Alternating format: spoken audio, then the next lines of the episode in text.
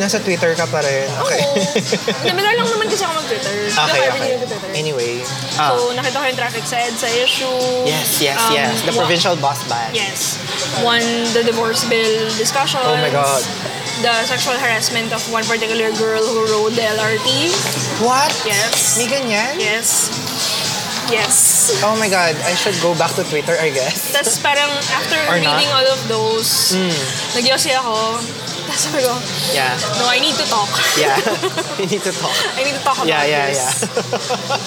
So yun, At buti na lang, nag-aya ka. Kailan ba yon? Kahapon or a few days ago, a yeah. few days ago? A couple of days ago? Yeah. Wait, this is on? It's on. Okay. Yeah, it's on. Oh my God, it's on. Yes, yes, it's on. Hi Okay. guys, Hi. we fucked up. We found out we did not record our previous, like, that's a previous hour. Yeah, it's almost an hour, guys. I We've know. only recorded the first five minutes. We will, ah, we will be stitching that five minutes. Kung ano man yung content ng with this. Yes. Siguro at the end of It's so sad, yeah. podcast. Yeah, Yeah. let's try to go back to it na lang after. Yeah, We okay. So, were talking about we were talking about Clear Eye. Season 4. our and- favorite episodes. And our top three favorite episodes. Anyway, while And we talking actually, about... we actually made tangents about their significance and Mm. Yes. relevance in the society. And in our lives. Sayang, ang natural kasi nung evolution, nung conversation Oh. kanina. yeah, after discussing one of our favorite episodes, Uh-uh. uh, Manila Two Cities, Hmm. we came into a discussion on racism, On privilege. privilege, um, on the Filipino Ignorance. culture. Yes, on the Filipino culture. and tradition. Yeah, tradition. Uulitin ko na lang siguro yung monkeys Yeah, sure. experiment. Yeah, okay. Anyway, let's go back to our discussion. What are we talking about before we realized we're not recording? Hmm. Uh, I'm actually opening every now and then my phone. Uh-uh. nagpanic na eh. Tinitingnan na siya. Yeah. Nakakaloka. Yeah, Samsung din kasi yung gamit ko. so baka mamaya mag-stop din siya What's for some happening with the reason. world? By the way, hindi siya nagsastop when the mic is not uh, Connected. Is loose. Uh, Oo. Tuloy-tuloy lang siya I nag-record. think yun So, nga yung so baka yung app, yung, baka. I don't know, we need to, we need to update. I know. By the way, kaya kami nagpupunta ng Trinoma para makapag-update si P ng, ng apps. Kasi mabagal yung date, tinathrottle ng Globe. Yeah, and thankfully that will end on August 11. Uh-uh. August 11. So watch out for that. Um, and go back to our episode 10 Um, yeah, I think 10 or on 9. the context of Globe and yeah. Smart. Yep, yep, yep, yep, yep. Data. Okay, anyway, let's go back to our Queer Eye list. So they have eh, eight episodes ulit. Mm. And in this season, season 4, tama ba? Season, yeah. Season 4. four, ah, they showcase their skills on so many levels. Oh, and their heroes are more diverse. More diverse. Not just in terms of sexuality, Also, gender, but race, also, yeah. age. Age. Yeah. Yeah. May mga matatanda rin naman sila, pero Usually like one or two lang kasi per season. yeah, pero ito, Like I remember si, um, those the sisters, yung na-mention din natin ah, before. si, Small, si Smolly. si Shorty. and Shorty eh. and the other one. Smolly, ah. and then, um, one of my favorites, yung first, very, very yung first, episode, Yeah. ah, yung nag-remarry na sila. Yes. Ah, And then si Mama, Tam- Mama Tamir. Mama Tami. Um, Ano? Anong, anong pronunciation? Tamir. May shwa bigla. Kasi may isa dulo yung pangalan. May unnecessary shwa. And- Yun, those are the only seniors I Yeah. remember. Diba? Dito maraming, si- may, may veteran Yes. na bata pa. Na bata pa. Who is cute. I know, Ang I, cute I niya. like him too. ang funny, ang cute. Ah, meron ding disabled. Yes. This is their first time featuring A a disabled disabled, person. hero. Yeah. Um, by the title, Disabled But Not Really. Yeah. Totoo naman. And the Chola. And the Chola, the mixed Oh God. race, na hindi niya alam yung identity niya before. Yeah. And I hope, feeling ko naman, after the Make Better niya, Hmm. she she knows her identity more. Yeah. Ah, I I think that's one of the issues din kasi when you are a person coming from a mixed Mixed race. race, na parang you cannot fully identify with either of With the either, races, diba? yes. And the fact na, na orphan ba siya or Ah, hindi naman. Parang his fa- her father sent her to an quote-unquote normal English. hello, ayan. Hello? Hello. Ay, ayan, grabe. Ayan, okay. It's on, okay. I'm sorry, biglang nawala yung recording. So, we're talking about the heroes. Ah, ah. Uh-uh. so, merong disabled, merong mixed race, and we're Mm. Yeah. especially talking about the mixed race one. Ah, Okay, anyway, go. Push. yeah, the when you are from a mixed race, you don't necessarily identify fully with either of With the either, races. oo. You feel alienated almost. Mm, And that's tough kasi parang instead of being able to combine or integrate the two races, you feel more isolated pa nga eh. Yes, oo. Parang, Parang- mas intense yung loneliness. It's, it, it's an entirely new race, parang ganun. Or it's an Oo. entirely new group or something Mm. like that. Yeah, parang, hmm, Kasi I can't imagine how Latinos could be very um, particular about their race. Mm. yeah. Also Americans. yeah. So, the parang ang sad lang for me during that time is that mas na-amplify kasi yung exclusivity nung, Yeah. nung both races to Oo. the point na this particular Chola felt as if she doesn't belong to either. Yeah. And the fact na, yun ako, yung neighbors, yung Mm. nakasurround sa kanya, also are factors of her isolation. Mm. Parang, I don't know what, what my identity is. Mm. The people surrounding me, my neighbors, are actually um, being racist. Yeah. Mm. to say the least. Saan ako lulugar? Parang gano'n. Yeah. Parang there's, there are so many chips on her shoulder na. True. I remember when she said na parang they moved into the, to the neighborhood. The community, yeah. And then one of the neighbors said na to her husband Hmm. Ay, na oh my parang God. is he the gardener or something? Yes, Na is he parang, the worker? Parang magre-rebuild ba siya ng bahay? No! Like- you own this fucking Who house. the fuck are you? diba? Like, why the fuck? Yun, You're not supreme.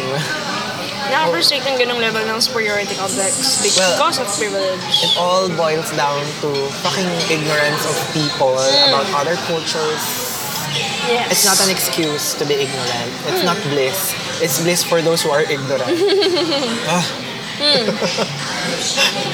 Tumukulo yung dugo ko. Got it to the purpose. Hmm, got it to the purpose. And Nakaka-frustrate.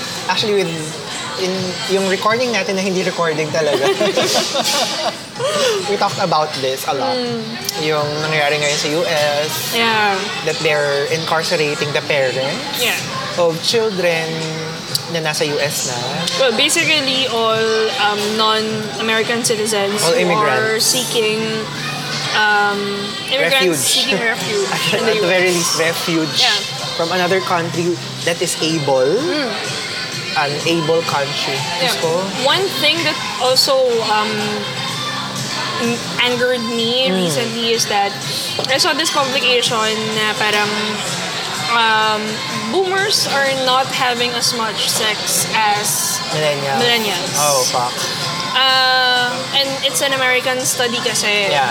And I'm like, dude, you have an influx of of immigrants. Yeah. Parang, kasi one of the comments on that Mm. article, the boomers versus millennials not having Ah. sex, is that um, we might have a shift in the Ah, economy because we might lose uh, a workforce Mm. or our workforce might decline uh, a few years later uh-uh.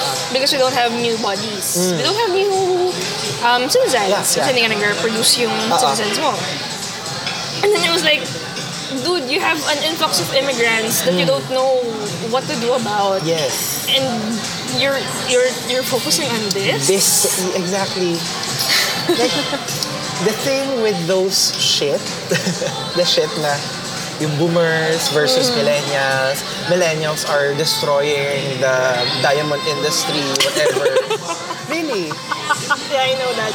I know that one. for such small useless petty things yun yung fino-focus ninyo Diba? instead of more important, more uh, grave na mga bagay. Ang pinofocus niya is yung age, um, yung generation gap. Like, Ageism. pa, Yeah. established naman na magkakaiba talaga ang generation. Hmm. And let's stop with that. Why do you think there's this um, flagrant Hmm. friction Between, between boomers millennials and boomers? and Kasi gen- millennials and Gen Xers don't necessarily have this Yeah. Hmm. intense um, friction. Okay, let's outline muna. Boomers, Gen X, and then millennials. So Yeah. boomers, Boomers are from the 20s to the um, 70s, I guess.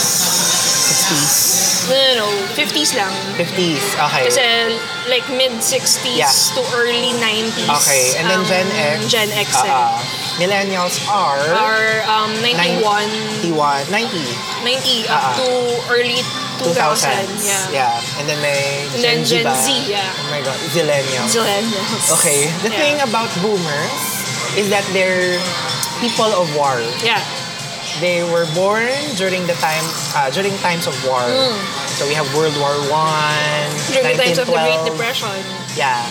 Yeah, depression in US and such things as yung kumakain sila ng daga or kumakain Mm. Yeah. sila ng leather Yeah. and stuff like that. So, yun yung generation. Ah, this was talked about dun sa first episode. si Mm, Mrs. yes. Dooley. Mrs. Dooley, yes. I remember. Yes. She mentioned it na the generation ng boomers or ng We are grandfather or fathers selfless. Mm. niya, they're selfless kasi nga merong war. So they gave their um, lives for the country and Most of such. their contemporaries are veterans, Yes. soldiers. Hence, when they are not in the business of Mm. being in the war or in the business of patriotism, they Yeah. feel left out or they Yes. feel guilty. Exactly. And the Gen X, sila yung children ng boomers. They're the product of that level of. Um, hi- hindi siya discipline eh. Um, Hindi. Uh, sige, that type of stimuli. yeah, stimuli na lang. Stimulus. Mm. Uh, But then again, they're also hippies. Yeah. ito yung time na Aquarius yung buong... by, by the way, we will be, we'll have a- an episode about um, Um, zodiac signs. Yeah, you've been telling me that Yeah. since the first episode. Since the first eh. episode. We're beyond 10 episodes na muna. Sabi sila yung Ano? Aquarius yung medyo weird. Where do you define them as Aquarius? Ah, me- ah, Aquarius is the sign na medyo weird. So medyo weird yung mga tao doon. Hmm. Um, sila yung mga dinidescribe na parang hippies. Mm, okay. Yung mga carefree. Which is dapat naman. I mean, Hmm. tapos na yung war. Yeah. during the time ng Gen X. Hmm. So they have that sort of luxury Hmm. na pwede na silang mag-rejoice or Yeah. celebrate. But then again, that luxury uh, is also yung naging issue Yung naging downfall ng nila. boomers Yeah. uh, dun sa sumunod sa kanila and even sa millennials na um, they define self-care as self um, as being selfish Yeah. yung boomers. And yun yung naging complex, yun yung pinagbumula ng complex natin na masyadong guilty just because we're being care, we're, we're caring about ourselves. We have a different view of Yeah, self-care. yeah, self-care about ourselves. Kasi nga, their time was, they, they were, they were Their time was selfless. extreme. Yeah, so extreme. And the fact na meron tayong ibang battles ngayon. Yeah. Meron tayong ibang war Yes. na wini-wage ngayon. It's not as direct and Yes. explicit as It's like their a cold war, wars. essentially. Yeah. Parang puro words, puro in- information. Yeah. Information war, essentially. Probably that's also one thing um, na Mm. nagkakos ng friction. There's a huge, huge, huge gap in terms of the amount of information that Yeah. we're dealing with in our generation Uh-oh. versus their Oh generation. my God. Like, Tell okay, me about it. Mm. I understand that during their generation, um, their main source of information are the newspapers and television, Our people. radio, Chismis, charot. people. yeah. Yeah, our generation had As tons. have to deal with social media, with artificial Disinformation, misinformation, Yes. sources. Not just sources of information. I mean, I wouldn't. During the time that we were part of the school paper, I wouldn't imagine that a term such as fake news would, be coined. Eventually be coined, yeah. Diba? Parang, Oh my God. News is news. Yeah. I mean, for me, news is... Um, Inherently factual. yeah, it's inherently factual. It's, kumbaga, parang pure na Yeah. truth. We- truth. truth, whether partial truth man siya or full It could be truth. packaged, yes. Yeah. But the inherent quality of the data could not be Yeah. uh, changed, Mm. altered. Meron ngayon, de- deliberate disinformation. Mm. Misinformation is, hindi niya intention mag-misinform. Mm. Disinformation is may deliberate intention. Yeah. And that's the thing. That's also probably one of the reasons why Mm. a number of the members of our generation or the younger generation Yeah. chooses to be uninformed Yeah. because Mm. And we have that sort of privilege na rin to choose. Yeah. Of course, yeah, we do. And with that privilege comes responsibility, I guess. Yeah. Pero I'm saddened by, again, probably we would go back to our discussion on neutrality Mm-hmm. and people who choose to be ignorant. I can't blame them sometimes. Eh. Yeah. Me too. Minsan nagagawa ko yun eh. Mm, yeah. Kasi it's, think about it, parang, it's so much It's so much. para i-care mo lang alone. I mean, Yeah. it's so much information, so much conflicting information Conflicting, yes. that also conflicts and mapapa-question ka about your values, Hmm. Your about what you morals. stand for. Yeah. Ganun siya ka... Moral compass. It's a psychological warfare, essentially, Yeah, within yourself. within yourself and against society. Yeah. So, ganun siya kalala. And it's as if, and given yung information age ngayon, it's as Hmm. if you're battling it alone. Yun pa eh, I've never, Diba? um, I don't think any generation has felt more alone Yeah, than than millennials ours. have. Kasi yung, yung feeling, I can understand that the boomers would have a sense of community because of the war. Yeah. That's the thing that ties them up eh. At because, inaamag na sila. the war, sama ako. Uh-huh. the, Mm. the depression, the struggles of that kind of situation. The Gen Xers are, uh, I think the defining moment of their generation is the 9-11 attacks. yes. Oh my And uh, the hippie movement, The hippie that, movement, Mm. the rage against the big man, Yeah. Oh the rage against system, basically, God. of, against structures. Mm. Our generation came um, came into Nasa- maturity Yeah.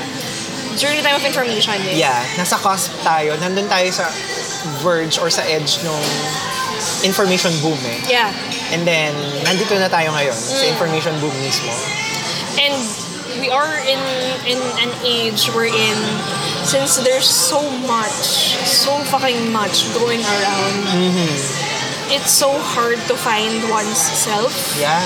and a sense of community you feel as if you're in an ocean and all of the waves are Mm-hmm. Yeah. crashing in on you Yeah, it's as if everyone is against you. yeah even if parang- they're not Yeah, even if they're not. There's Pareho a kayo sense ng of point. isolation no Yeah, pareho kayo ng point. Pero sobrang different ng perspective Yeah. niyo about the point. yeah Na, nagka-clash ba kami? Parang ganun. oo or Diba? sa pareho lang ba kami ng sinasabi Yeah. diba parang sobrang ha yun yung and that's one of the reasons one of the many reasons why There's kailangan friction. natin ng self-care yeah na ito yung time compared to any time ito yung parang peak na kailangan natin ng self-care kasi sa sobrang dami nung inaalala natin we don't we don't have time for ourselves we actually have to recover from our realities. Yes. well, and from the realities that are overlapping Diba? with ours. Parang, I understand, oh, I love this song. Charlie Puth? I don't know. Yes, ma'am. Yeah, I recently watched Fast 7 kasi Ah, on cable. eh. Ayokong kumanta kasi baka mawala na tayo ng audience. Wait, can I, can I go to the restroom first? ah, yes, 7 a.m. sure. Let's have a pause.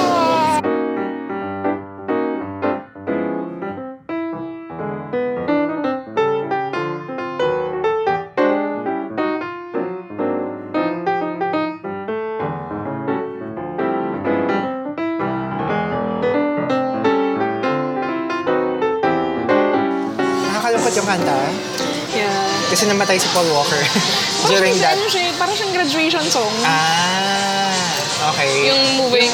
Ano yun? Ano yung song na yun? Yung parang, Graduation song, Vitamin C. ano vitamin C? Yung kumanta si Vitamin C. Ah, okay. Ah, okay. Literal na graduation As song. we go. Ah. Ta-na-na-na. Che, Hindi na tayo kakanta. yes, no. Anyway, why are we talking about boomers and millennials again? Ayun, because actually, if you think about it, sila yung parang privileged. They are. Yung parang, yes. Kasi they're at a point in their lives na established, Yeah. supposedly established na sila Yeah. economically. Pero don't rub it on our faces na, sige, you fought the war, you've been through the war. Okay. What are the things that you hate the most that most boomers would rub on our faces as millennials? Ano ba? Bata ka pa kasi, wala ka pang experience. eh. Okay. Yan, mga ganun. Mga typical shit. Mm. Ano bang naisip mo? Ako kasi more of yung, ang dali-dali lang naman kumuha ng trabaho, bakit hirap na hirap ka? Okay, Ah, ina. Alam niyo na po bang population sa buong mundo? Hindi po na-stuck sa isang billion ang Like- population. Most of the job, most of the roles that boomers occupy in corporations, Hmm. Ah, ah. they're not even less than half yes. qualified. Exactly. And the things Hmm. It's just seniority. yeah, and the things that we millennials are supposed to do for an entry level job Yes, just to fucking find an entry level. actually covers up for the things that these boomers could not Yes. perform. Pero mo, through, through time, nag increase yung recom- ah, ano tawag dito, requirements nila Hmm. sa isang entry-level job. Like, Kaya may joke nga ako nakita na parang fresh graduates are welcome. Five years of experience, five-year preferred. experience. Like, what the fuck? Managerial experience is highly appreciated. For an entry level position. For an entry level. Hello, meron kayong mga managers na boomers, na Gen X? Diba? Like- Bakit hindi silang i-require nyo niyan? They're, they're expecting too much from our generation. But you feel these? Yeah. thank you. Yeah, they're expecting too much from our generation. They're unrealistically expecting too Yes. much from our generation. And that ex- and most of those expectations should fall on them, yeah, not us. yeah. They should have built a better world that we can sustain. Speaking of that, it angers me so much Hmm. when climate change discussions Oh. um, occur and boomers would, Separate pod- would, podcast, would pero wash yeah. their hands. Yeah, separate podcast. Okay. Hello, nag-start sa inyo. Well, nag-start sa Industrial Revolution. Yeah. Pero nag-start sa inyo yung ganong kalaki. Hello, unnecessary wars? Yeah. Unnecessary na shit yeah. that led to climate change? And to think that they are the most influential people Yeah. in our current corporations, in our current Exactly. world, And who even- can turn that around. Exactly. Even now, they are influencing our generation and the generation before us about how we consume energy, Mhm. about how we go about everyday lives, about convenience of using plastics and such. Sino ba ang Tupperware generation? And you're calling yourselves pioneers. Yeah. You're calling yourselves inventors. Fuck. That's what I'm giving you. One word. Fuck. Anyway, With an attitude of side bobbing head.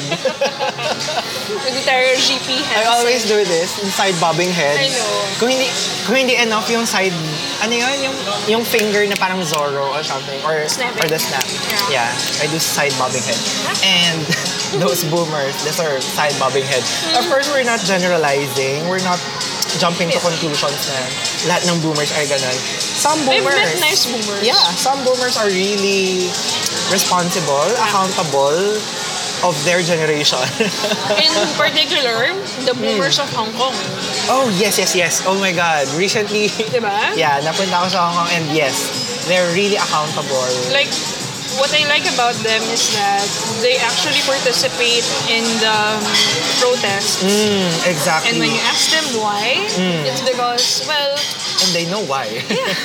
well, my generation would no longer be there Yeah. when the change Exactly. happens. My But generation these youth- fucked up. Yeah. and they, so I'm... they own up to it. Yeah, not just Hong Kong, but also some Singaporeans as Mm, well. For yes. example, sa mga LGBTQIA rallies. Mm. Yan, my generation fucked up.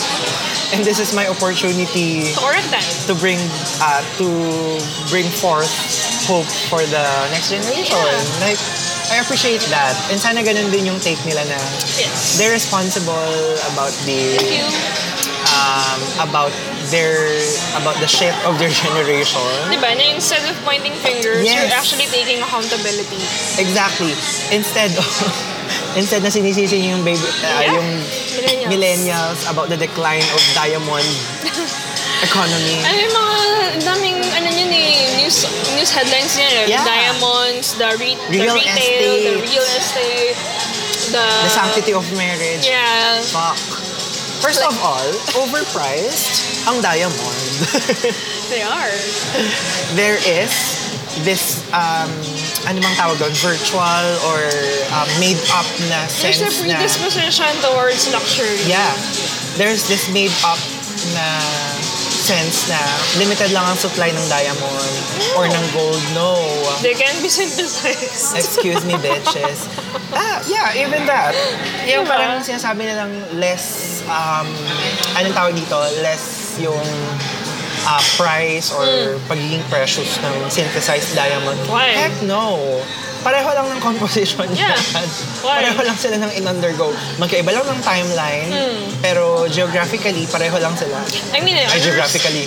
um, Um, geologically. yeah, geologically. I understand that they might, Maingay ba ako? we both are, they might put a premium on the spontaneity of the events Hmm. that cause the natural Quote Ah, unquote. quote-unquote. Yeah, well, natural naman siya. na uh, production. Yeah, of ganyan. Pero, diamond. I digress. Like, Yeah. Yeah, we digress. it's digress. so frustrating. yeah. Speaking of that, uh, oh my god, I Tangent. forgot. Actually, nasa queer eye tayo. Pero Yeah, I I think know. this is the, an episode about millennials and our struggles, Yeah. I guess. Kasi I was so angered by um, Hmm. this statement from MMDA or from the palace. Oh my God, yes. Parang, Yes, I've, I've read it we earlier. should ask the commuters to be patient. Nabasa mo ba yung isa na parang, Is this Panelo who, who said this? Ha? Si Panelo na naman ba nagsabi I'm not nito? sure, pero parang ano, sala sa init, sala sa, sa lamig. Parang, Alin? we're doing what we can. Ah, ah, parang, ginagawa namin yung kaya namin. Meron pa ring reklamo. Hindi kami gumagawa ng kaya namin, ah, or ng dapat namin gawin. Meron pa ring reklamo. Mali kasi yung ginagawa nyo in the first place. And dude, you're in the fucking, you're in the fucking public eye. Yes. What do you expect? Yes, exactly. You are in that position na meron talagang opposing no Yeah. matter what. You cannot please everyone. The best thing you can do is do your best. And the opposition, And you are not doing your best. the opposition supposedly should be a source of perspective Yeah. for you. A source of motivation to do better. not a source of pure how do you say this um It's simple trolling. alam mo yun parang okay I follow this uh, doctor from PGH Mm. who has a Twitter account mostly he talks about um, issues with uh, PGH construction in QC Oh, okay. Yeah, yeah.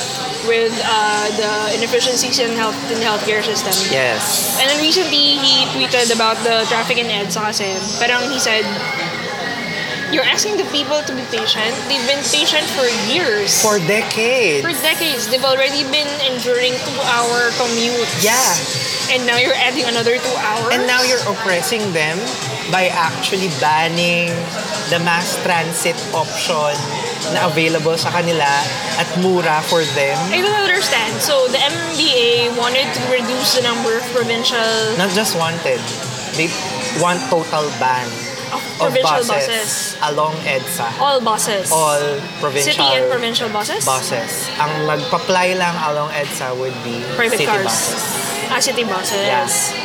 Pero the fact na ang dami-daming... Ah, wait. Okay. Is this because they're constructing the terminals Yeah, the in North certain, and South uh, shit, the Paranaque and the Valenzuela shit. which are not yet operational. It's operational, the Pitex, the... the Pitex. E- even- Paranaque tanks. yeah, the Paranaque interchange. The one in, Kalo- in Caloocan, supposedly. And the one in Valenzuela. Venezuela Yeah. pala, okay. The Paranaque is supposedly quote-unquote operational. The problem is, yung city buses, hindi sila nagpupunta doon. Dahil wala namang... Yeah, dahil walang kwenta. And the fact, ang layo. Ang layo ng pagkagalingan nila papunta sa Paranaque. Yeah. A- another proposition would be sa Santa Rosa, Laguna, yung stop ng provincial buses. Could you imagine? Could you fucking imagine? hindi, The hindi na yun. privilege of the people drafting these Could you fucking imagine? laws are showing. Is Hindi showing. yan part ng Metro Manila. We're talking about Metro Manila Development Authority. Yeah. It's not Mega Manila. Mega Manila includes the suburbs, which are Laguna, Bulacan. Bulacan, Rizal, Rizal. shit like that. Pero we're talking about Metro Manila and they're actually using LTF, L, L, L, LTFRB for the northern naman. Yeah. Kasi hindi sila, hindi ko alam, for some reason, hindi yata sila pinayagan yung sa northern provincial buses Na? coming from, from northern parts of the Luzon na hindi yata pinayagan yung system nila or yung pinapropose nilang provincial ban, ah, Okay. provincial bus ban. So, ang nangyari is, the LTFRB issued this ah, moratorium na kapag hindi kayo nag, ah, kapag nagbaba kayo along EDSA, ayan, parang matatanggal lang kayo ng franchise, parang gano'n. And most of their terminals are either in Cubao, In Cubao. Caloocan, or Pasay. Yes. Yan. And now, actually, if you experienced it earlier, nung pumunta ka dito, the provincial buses la- ah, now, like yung mga nagagaling sa Bulacan, at the very least, they're actually... Oh my God, kailangan ko bang sabihin ito sa podcast? They're What do they actually um, going into a gasoline station At dun sila nagbababa. doon sila ng nagbababa Pasay. and then liliko ulit sila papasok ng EDSA which Yeah. co- causes additional traffic Yeah. see, ah, ang mga Pilipino, they're madiskarte. Yes. And, and it's a double-edged sword. Yeah. Mm-hmm. Pwede natin pag-usapan ng another podcast yan. It's a double-edged sword. And this is exactly one negative effect of that. Dumadagdag sa traffic yung mga bus na lumiliko. Yung paliko Mm. Yeah. pa lang, nakaka-traffic na yun. And then Yes. bumabalik from the gas station kung saan Yes. sila nagbaba. Imagine. Kasi I would understand the ban Yeah. if they have Kung meron provided ng proper terminals, system. proper system on how to absorb Yes. the changes. Yeah. The thing is, most of these people, most of the people in the government would implement sudden changes in the system as if they have not yet tested those. No, not as if. Really, they have not. They have not tested it. It's a trial and error basically using the fucking ban. And ah, me- meron silang mga dry run, dry run and shit like that. Pero walang proper implementation, walang, walang proper regulation or rules on how to do the dry run itself. Um, have you heard of the news na yung ban daw will only apply for those ah, bus liners na magjo-join? newly joined bus Yes. liners. Can you imagine a ban na optional? I mean, what's the logic of that ban? Exactly.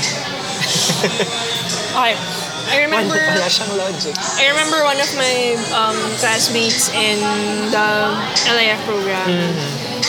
Uh, she and her team devised this um, quote unquote traffic solution. Yes. Basically, what it does is um, it, it, it gathers data from it gathered data from Okay. the driving culture of Filipinos. So when you say driving culture, So how much they stop, ah, ito yung mga offensive, defensive. uh, they follow traffic lights. Okay, okay. Um, how many lanes would they occupy? Okay, the Parang, behavior. uh, behavior. Ah. So they they gathered that information Mm. and they use that to create a, um, a simulation software. okay.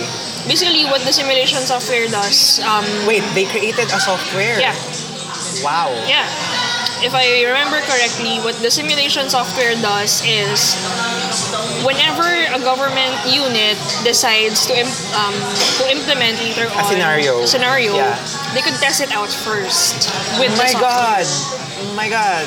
That's Yeah. what we need. That's the that's a software that was born by the team's frustrations when they visited Iloilo, I think. We're in I'm not sure of the province, I'm sorry, Mm. Or but Cebu. I'm not sure. Iloilo- Somewhere in Iloilo is Visayas. better. Yeah. Somewhere in the Baka Visayas. Cebu. They Traffic. implemented the use of traffic lights Yeah. without knowing if the traffic lights would actually, Would actually work. Given the volume of the vehicles Yeah, and so such. millions of pesos were um, Wasted. wasted. Oh So my because of God. Mm. Mm-hmm. that, they created the traffic solution software. Now, here's the thing. When we were in business school, one of the really, really, really, really frustrating scenarios is that Mm. most of the technologies we have actually have value. Okay. Um, sometimes it's just a matter of translating that value to the end user. Yes. Now, Yun yung the, mahirap. yeah, the target users and beneficiaries of the traffic simulation software are local government units, Hmm. Yeah. particularly those in Metro Manila. Yes. Or in cities. Yeah. The, the reason why it became very difficult for their team to sell or to have adoption Uh-uh. with their softwares because city governments change. Oh. city governments shift. Yeah. When you have a different mayor, they would have a different plan, they would have a different budget, and more and- often than not, they would not include Yes. the previous administration's Exactly. project. It's a total change. Like, it's all about themselves, Yeah. essentially. Na, may mga gagandang mga projects, for example, yung mga previous govern governors, mayors, or Yung away na lang administration. ni Lim, tsaka ni ano, ni... Well, ni Erap, ni Lim, Hirap at ni Lim- Isko Ah, at ni Isko Moreno. sa Maynila. Particularly yun ang Manila Bay. Yes. Ah, and Atienza, by the way. Atienza pala, Diba? Atienza. Atienza Lim was I was talking about. especially. Uh, Yung Atienza pag-alis nila ng ng- Baywalk. Yeah, Pag-alis nila ng Baywalk yeah. for a sentiment na actually maganda siya for the tourism eh. Yeah. Of Manila eh. Naging maganda yung even the economy, economic uh, impact of Yeah. it. Pero nung pinatanggal Economic, na- cultural. Yeah, nung pinatanggal ni Lim yun, anong nangyari? Wala lang. And pinatanggal ni Lim yun because it was a project of Atenza. Exactly. Exactly that. At pinapalabas niya, it's a sentiment na ang ganda kasi ng Manila sunset. Oh, fuck. fuck me. So those are the realities when we are encountering actual efforts on implementation of R&D outputs. Mm-hmm. Yeah. And those efforts kasi, they take time. They do. And kapag nag-change ng administration at walang follow-through, Hmm. wala. Walang mararating yung... And here's the thing, we've Yung talked plans about na this yun. in our last three episodes. eh. Yeah. Um, research outputs take time. yes, exactly. Um, some of them three, five years in the making. Some of them the entire careers of the scientists Mm-hmm. oh my God, involved. yes. Decades. When they come to the point that they al- they are already um, ready to roll out the technology or the service, the product, essentially, they encounter this massive um, wall Yes. of resistance, of inconveniences, because Or even avoid. because of a lot of the technologies that um, state universities produce Yeah. are geared towards serving everyday people. Yes. And when you want to serve everyday people, you you you inherently go to the government Yeah. as a channel Oo. because that's their job. Yes. The thing is, when you deal with the government, you deal with shifting interests. Mm-hmm. You deal with short-term um, influences. deal with inefficiency. You deal with inefficiencies. You deal with the tempers of certain You personalities. deal with personal interests. you deal with corruption, you Oh deal my with God. so many things. To the point na aren't they supposed to be the administrators that should be implementing Yeah. positive change? Shouldn't they be thinking about the people they are supposedly Constituents nila. serving? Yun lang naman yun eh. You should serve. Hmm. That's why um, natutuwa ako ngayon dun sa mga millennial mayors. Especially Vico Soto. Bigo sa ba? Yeah. Isko Moreno, mm, He's, a gonna fan- run he's a- for senator.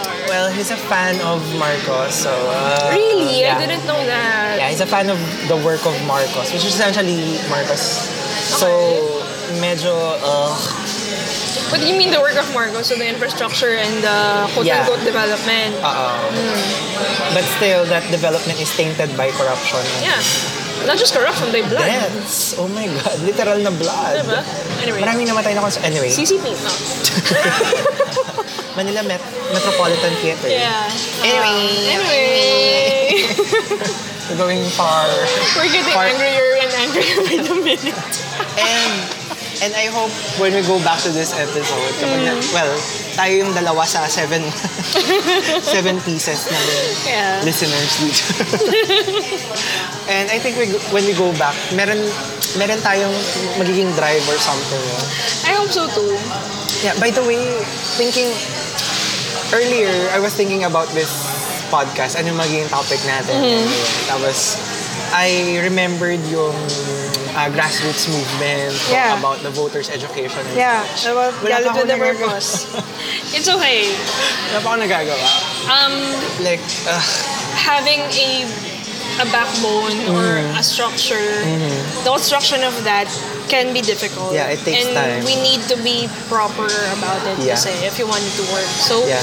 I understand. ang hirap eh. Uh, Just know that I'm here when you've created Thank that. you. And That's I hope backbone. guys, yung mga nakikinig sa amin are avid, Yeah. are avid listeners, or three avid listeners. one from Luzon, one from Visayas, one from Mindanao. are, are actually um, keen on joining that movement. Or if Okay. not, join at the very least, propagate Support, it. yeah, oo, in some way that you can. Yeah, so basically voters education Yeah. at the very least. So Is yeah. this Galit with the Purpose 2.0? Yeah, I guess so. Pero it's more galit. It's more In galit, some yeah. purpose. Kasi ang frustrating ng... Ang frustrating ng ginagawa nila na trial and error, puro tae na lang. Literal, tae. Trial and error. yes. They're Puro- literally full of shit. Puro band-aid solution na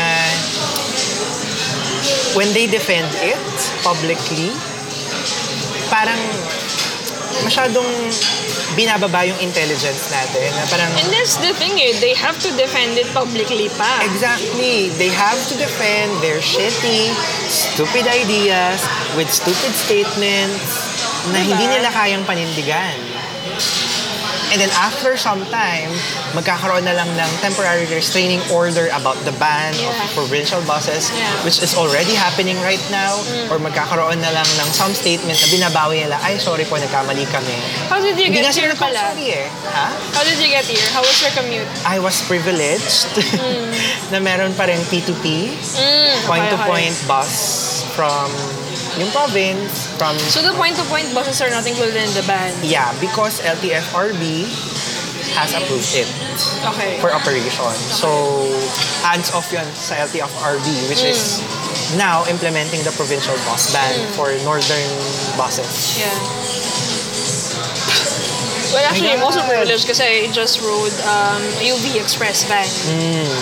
But Hmm. Which is the that's- most convenient, I guess, Yeah, yeah, yeah. for your situation. the thing that angered me Mm. when I when I watched the news last night while having dinner, I saw this old elderly wo- uh, woman. Oh my God. Nagpigil daw siya ng ihi No. Uh, kasi nga sobrang traffic. Parang more than four hours na sila Oo. sa traffic. And then I, I also um, heard about this um, other person na 10 a.m. yung kanyang latest na pasok. 12 noon na. shit. So, 2 hours na siyang late. oh my God. Pero, 2 hours na siyang late, pero wala pa rin siya dun sa actual workplace niya. Kasi along EDSA pa din siya. my god, look. Um, and then I saw this, uh, ano to? Ano lang yata sila eh. Medyo naka, naka-private vehicle naman sila. Hmm. Apparently, kailangan lang nilang mag-U-turn somewhere Oo. along in EDSA. Oh my god, pero they took hours. Oo, kasi yun nga, dahil dun sa, pag, kumbaga sila yung collateral damage, Yeah. among the collateral damage. And one of the things that frustrated me kasi um, the the government authorities in charge of these changes don't seem as if they have empathy. They're apathetic. They're unapologetic. When they when they when they issued the statement na parang um, we should ask the commuters to have patience. I get that. Hmm. I mean minsan kasi you're at a point in crafting a solution Yeah. na may mga growing yes. pains yes. talaga. eh. Yes, oo. I understand that. Pero, the thing is, the type of solutions that they are implementing seem Oh my- to me as if it, it's not informed by the value being lost. well, it's sim- simply their put, stakeholders. it's not informed. Period. It's not informed, yes. It's like, parang may, meron lang 10-year-old kid na gusto kong iba ng provincial buses, blah, blah, blah. Yeah. Tapos yun na yun. Oh, hindi man lang pinag-aralan. Mm. Walang commuter survey man lang or consultation with the commuters. But the thing is, they feel as if the, the thing that you're doing is quite informed. Well, yun yung biases nila. Mm. Na parang, eh kasi diba, matagal lang mga bus talaga nang pakasigip sa And that's EDSA. exactly why they need to consult. Mm. That's why they need more information. Kasi Yeah. nga, if you are only relying on your internal information about things, Yes. hindi talaga siya magre-reflect sa reality no matter how Exactly. you want it to. Business school taught me that whenever you're trying to sell something, when you're trying to sell something, you should know its value. Mm, yes. And you would only know the value if you go out there and There. actually ask Exactly. people. Mm. Feasibility. Not just, well, marketability is another thing, but feasibility Yeah. of the solution. Hindi siya matatawag na solution kung hindi siya feasible. At hindi siya manatawag na solution kung hindi Hindi na-identify siya yung problem in the nagsasolve. first place. It's just a problem kasi lalo siyang nag gumagawa ng additional problems. I mean, I get that buses occupy a lot of space, but they Yes. also they also carry a lot of people. Exactly. That's the thing. Oh my God. Napaka-elitist na... Oh my God. I always discuss it with my energy engineering class. Kasi meron kaming part doon about energy in transportation and Okay. such. So, nadidiscuss namin na natatouch namin ano yung pros and cons ng mass transit, Mm. ano yung pros and cons ng private transit. Private transit give you comfort. Yeah. That's it. That's the pro. Yeah. That's the pro. Makakapunta ka kung saan mo gusto. Yeah. Ang pro ng mass transit outweighs the pros of public, ah, Yeah. private. My God, can you imagine? Nevertheless, majority of the people given the choice and the ability, they would choose private Mm. The transport. privilege. Exactly.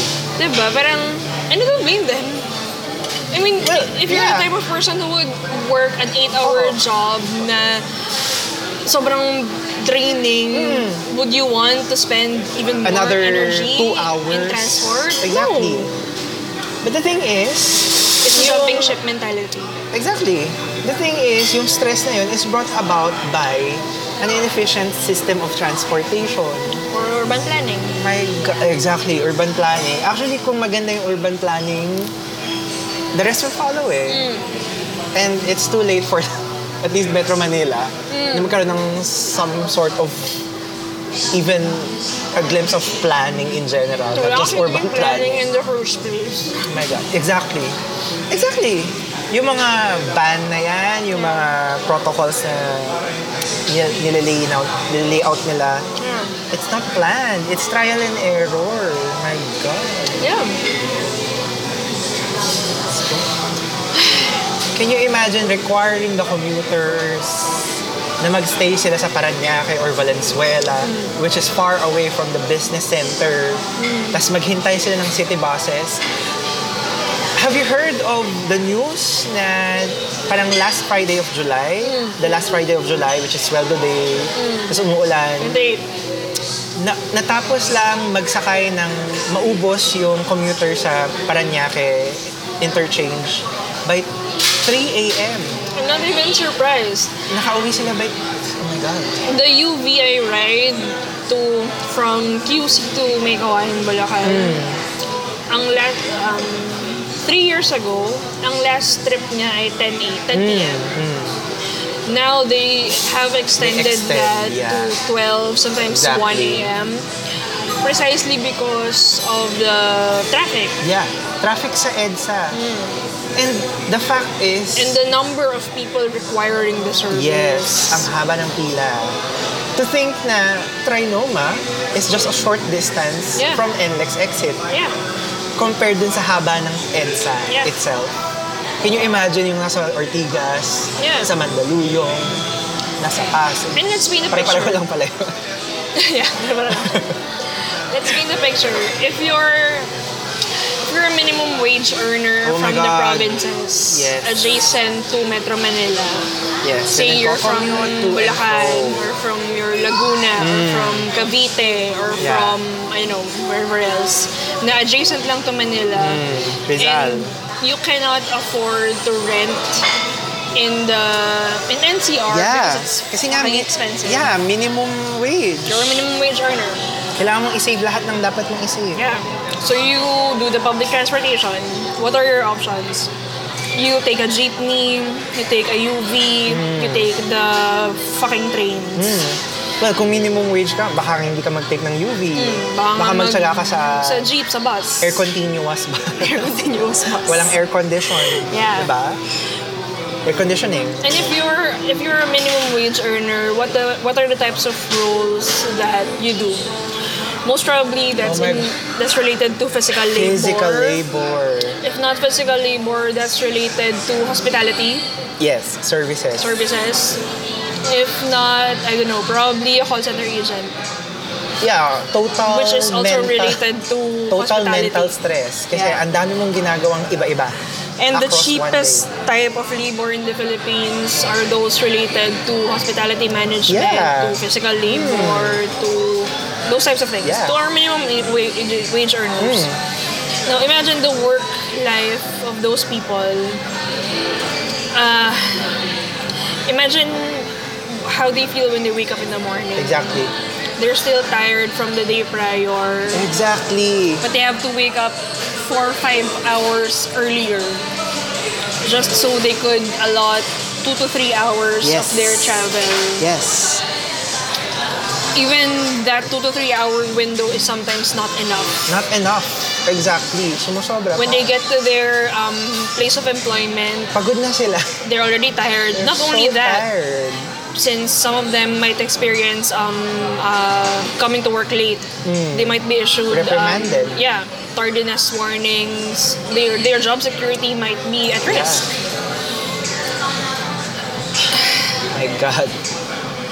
and then having to work all of those hours during the day Hmm. only to face another two to three hours of Yeah. grueling travel Yeah. when you get home you no long you're no longer able to spend time with your family Because they're all asleep already. you don't you don't get to do anything Yeah, you, you, you cannot even talk with your family, with your children. kasi hindi ka na makakain eh kasi nalipasan ka na Yeah, sobrang ng gutom sa pagod. biyahe Parang, my God. And that's and just you wake the up tip the next of morning the iceberg. Oh, doing it all over again All over again. My God. and you commute, ask us to be patient commute, work, commute, sleep.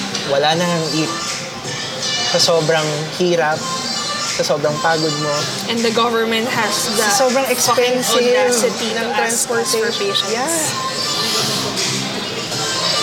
Ano pang patience ang natitira sa katawan namin? For example, even me, I'm privileged to have a good enough, I guess, Mm. a good enough paying job na hindi lang minimum. Pero I Still. dread, I dread going to work Mm. on time during a Monday, during a Tuesday, Tell me during a about it. Wednesday, hanggang Friday. Yeah. What the fuck? And then after work, I wish I could sleep on my office, in my office. But event. Ganon kalala. Imagine yung mga minimum wage workers natin, especially yung physical labor. Construction workers. Ang rest na lang nila, ang respite na lang siguro nila is kung matraffic sila at kung nakaupo pa sila Nakaupo pa sila. Sa bus. Exactly. or kung hindi sila nakasabit sa jeep. Exactly. Oh my God. Pero usually, they, they are the ones or standing Hmm. on a very crowded bus, on a very crowded jeep. Or sila yung nakasabit. Oh my God. And you ask us for patience For fucking patience. about your inefficient, Hmm. ill-informed, well, kung informed man talaga. I remember one of the news um, features a Hmm. few a few years prior. They featured um, I don't know if it was MMDA officials or um, candidates for election Okay. who rode the LRT. Ah, And the yeah, yeah, MRT. yeah. Konti lang sila. MRT. MRT. They rode number one. They rode the MRT in during outside of During uh, off-peak hours Yeah, outside of, of the operation, peak hours. Yeah. Yes. outside rush hour, And they did not ride the MRT like normal people. Yes. They have their escorts. They have their Exactly. announcements. They have their media um, tail. tail. Yeah. Fuck you guys. And they have the audacity to say na, ah, it's okay naman. Oo. Try to ride it like any other normal person. Try fucking going to Monumento. Oh my God. Good luck sa On a inyo. 7 a.m. Monday morning. Good luck sa inyo. Susuko kayo. Fuck. Try fucking going to Baclaran on a 5 p.m. Friday. Yeah. Try riding the MRT from Ayala So much. on a 6 p.m. Thursday event. so much shit na nagagaling sa ignorance nila about the struggles of a common person na hindi nila experience pero gumagawa silang policies about it. Like, Diba? fuck you. How fucking dare you manipulate my life. Yeah. And here's the thing. When I read about the asking for patience um, news headline, Hmm. what I wanted to say is empathy on both sides. Hmm. In the sense that we know the picture from both sides. eh. Yes. We've been government workers. We've also been, like, you know, citizens. Na Nagsasuffer dun sa consequences Hmm. Yeah. ng uninformed policies. Oo. I can only imagine um, some of the people who actually does the work Hmm. in these government agencies are either the quote-unquote millennial jump orders Oo. my or, Oh, God. you know, they're That's another topic. Job Yeah. order. And contractual. the people na nagda-data gathering, Hmm. probably they're there for a three to six month contract Yeah. only. And they're working Below against minimum wage. the flow. yeah. yeah, I Um, get that. You have administrators na who would rather exert their seniority than actually mentor these Yeah. people to do their job properly. then put in work Yeah. para sustainable yung magiging system sa office. yeah. Yeah. So you can imagine the the cruelty of it. Yeah. the, of the entire picture. It's very And the frustrating. audacity of someone asking for patience Yeah. when everyone within your agency or siguro at least yung mga responsible enough Mm. have already worked so hard Yeah.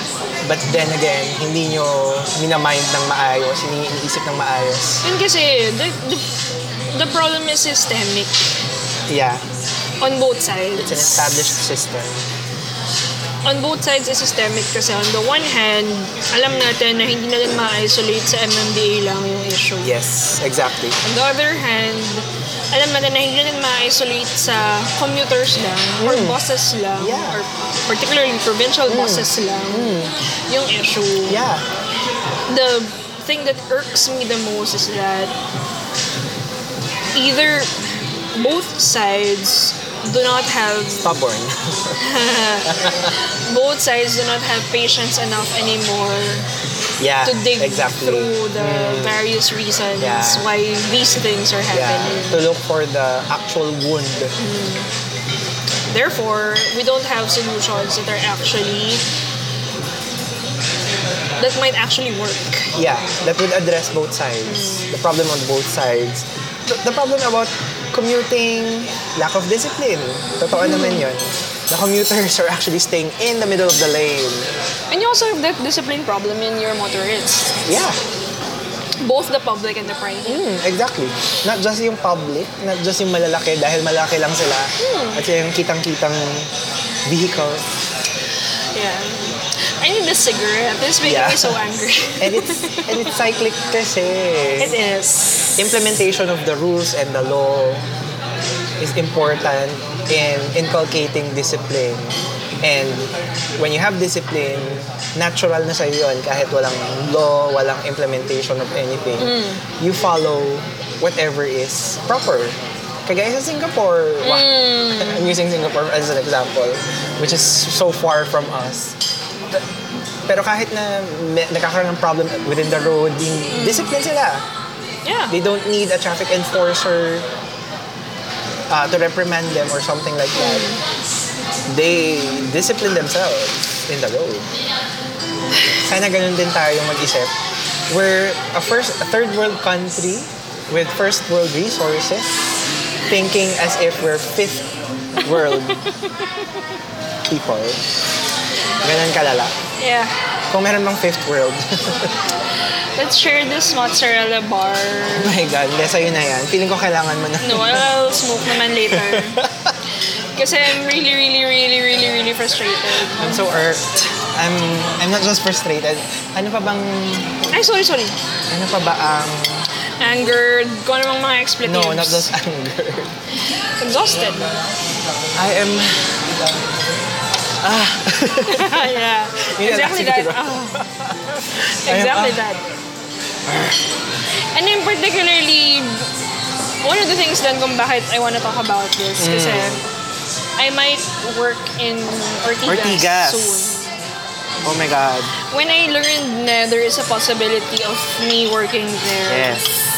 I run on my options. Di ba na unang a shared apartment? ano, parang um, I looked into it, to my options.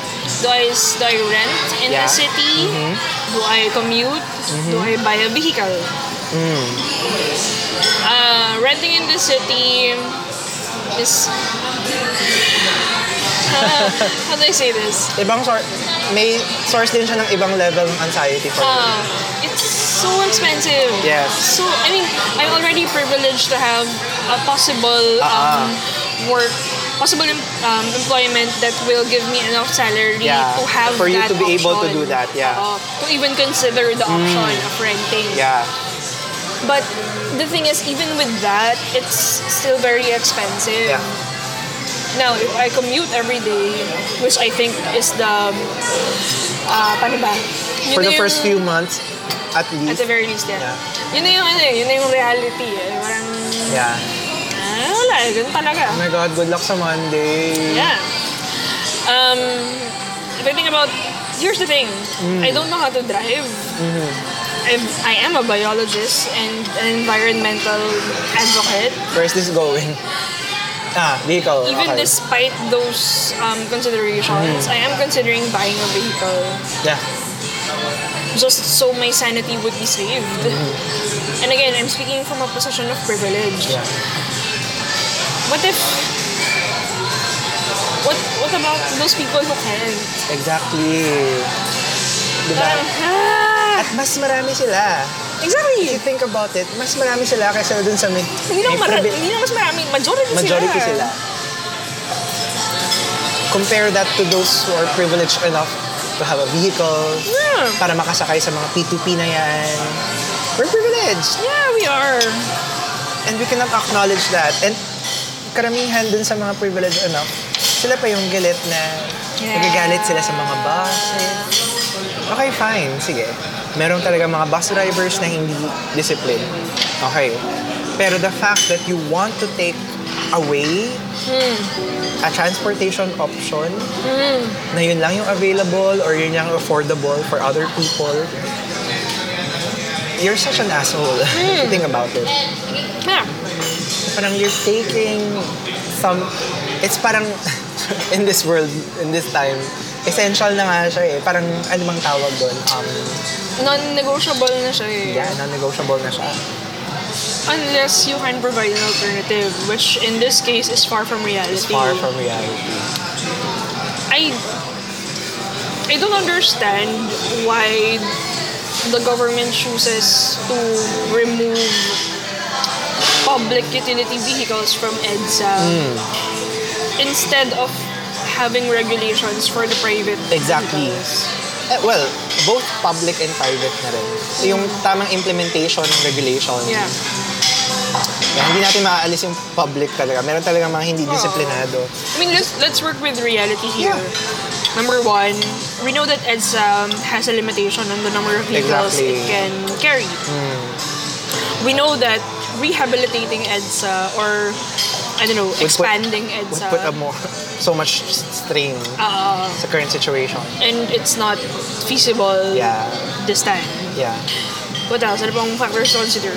We understand that a lot of the business centers who employ a huge majority of Mega Manila are along EDSA Yes. or are only accessible. And in the middle Through of the EDSA. Metro Manila Yeah. area. What else? We understand that there are a lot of confounding Hmm. factors for the traffic. For instance, the location of malls. Hmm. Given given these considerations, I still don't understand Hmm. why the pressure is being put on public utility vehicles. Exactly. Grabe. It's so anti-poor, it's so elitist, Exactly. Yeah. so narrow-minded. Parang ha. The future is public transport. The future is mass Yay! transport. Come on! Sa first world countries na napuntahan ko na, which, uh, which I'm privileged to be, uh, to go to, to visit, lahat sila ay improved ang mass transit options. Yeah, I love the subway ng London. Ah, Yeah! Tanya. Yung railway system sa Italy, sa France, yung uh, tube nila, even the tranvia. May tranvia pa sila. All of those give people not just the minimum wagers but also yung Everyone. mga- everyone. Yung mga mayayaman. Yung mga nakasabay. Tourists even. Yung mga nakasabay ako, ang daming jewelry, ang daming diamante. Pero hindi siya takot ng public Transportation. Yeah, exactly. Kasi una, disiplinado yung mga tao. Alam nila yung boundaries Yes. ng personal space. ng personal space. Okay. At maganda talaga, well, maganda talaga, enticing for anyone na sumakay kasi Convenient. convenient, efficient, mabilis. logical. Very logical. Diba? And we're so far from that model Yeah. and we're actually going away. Yeah. far away from that model given the developments nowadays. Diba? Parang, Okay, if you're asking us ano yung dapat na development, here's the thing.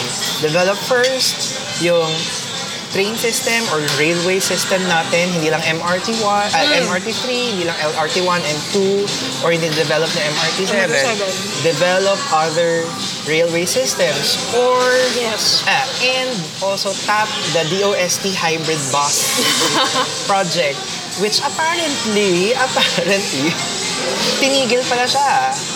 It was I've stopped. seen that hybrid bus in the National Science and Technology Week It was stopped. four years ago.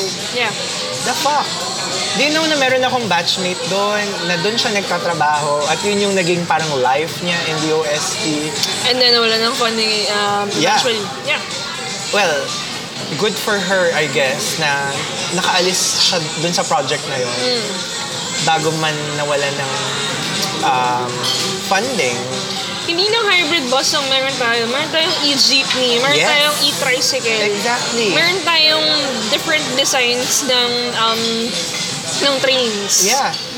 And if you would plan it well enough, consulting with civil engineers, with infrastructure engineers, with transportation engineers, with urban planners, And with the fucking commuters, With the- please. and consultation with commuters, with engineers in general, or scientists, data scientists even. Come on! Magkakaroon kayo ng mas magandang plan. Hindi, hindi yung ill-informed or mal-informed na mga plano nila. Again, we don't have a short. I've always believe believe this. We don't have a shortage of bright ideas. We Yes. don't have a shortage of bright minds. We don't have a shortage of solutions. The only thing that's hindering us from implementing these solutions is that we don't have enough people who can translate scientific information into actual value-added products and services Exactly. that the public deserves. Exactly. It's frustrating because the government supposedly takes actions, takes steps Yeah. towards narrowing this gap. Yes. But the thing is, those approaches Hmm. are still far from ideals. So far, well, we're not asking for an ideal already right away, pero yung solutions or at least yung in-implement nila strays away from that path to the ideal eh. Ang dami kasing levels. Ang dami. Oh, mahirap, Ang baggage. mahirap i-discuss. Pero anyway, If you're interested about these discussions, we will have a live live podcast in Araneta Center in the Joke. that's, Anyway. that's actually my um, my dream for this podcast. Yung makaka-interact natin yung audience. gusto ko yan. Parang magkakaroon- tripod. Yeah. Sa Yes. New York ba yun? Or Ah, something. Ah, yeah, sa LA.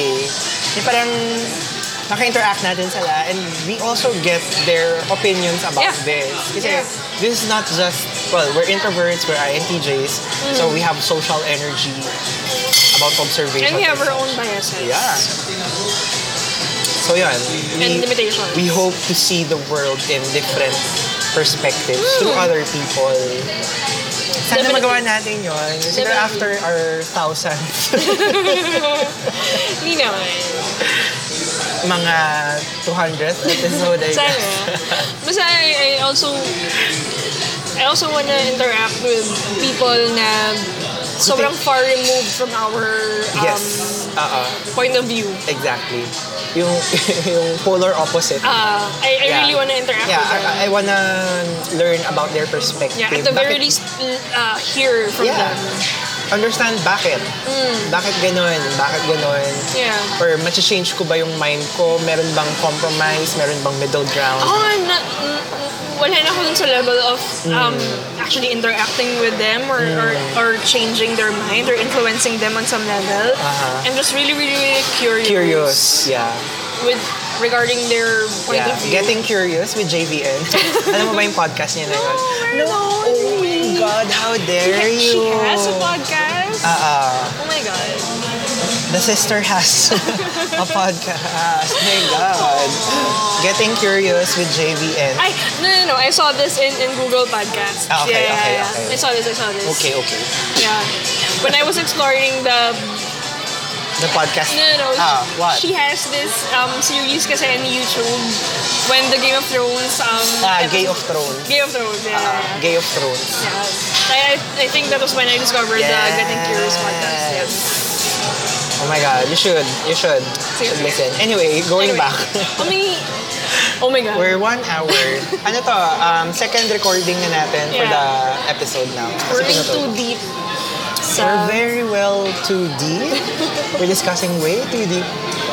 And hindi, and we're just at the tip of it. we've been triggered by... Um, this discussion has, has been triggered by the um, Tale of Two Cultures Yes. episode of Queer Eye. Of your eye, yeah. we the talked chola. about the biases and the limitations and the exclusive um, practices. Yeah. We've talked about how we could localize this in the Philippines. setting. Exactly. Talked about ignorance. Yeah. And how that has been affecting our recent transport Yeah. um, conundrum. Yeah. Not, well, actually, it does not affect. Uh, well, uh, it affects not just the transport, but Mm. other aspects of Daily life. of daily life Yeah. that we can discuss in some other episode, I guess. Yeah.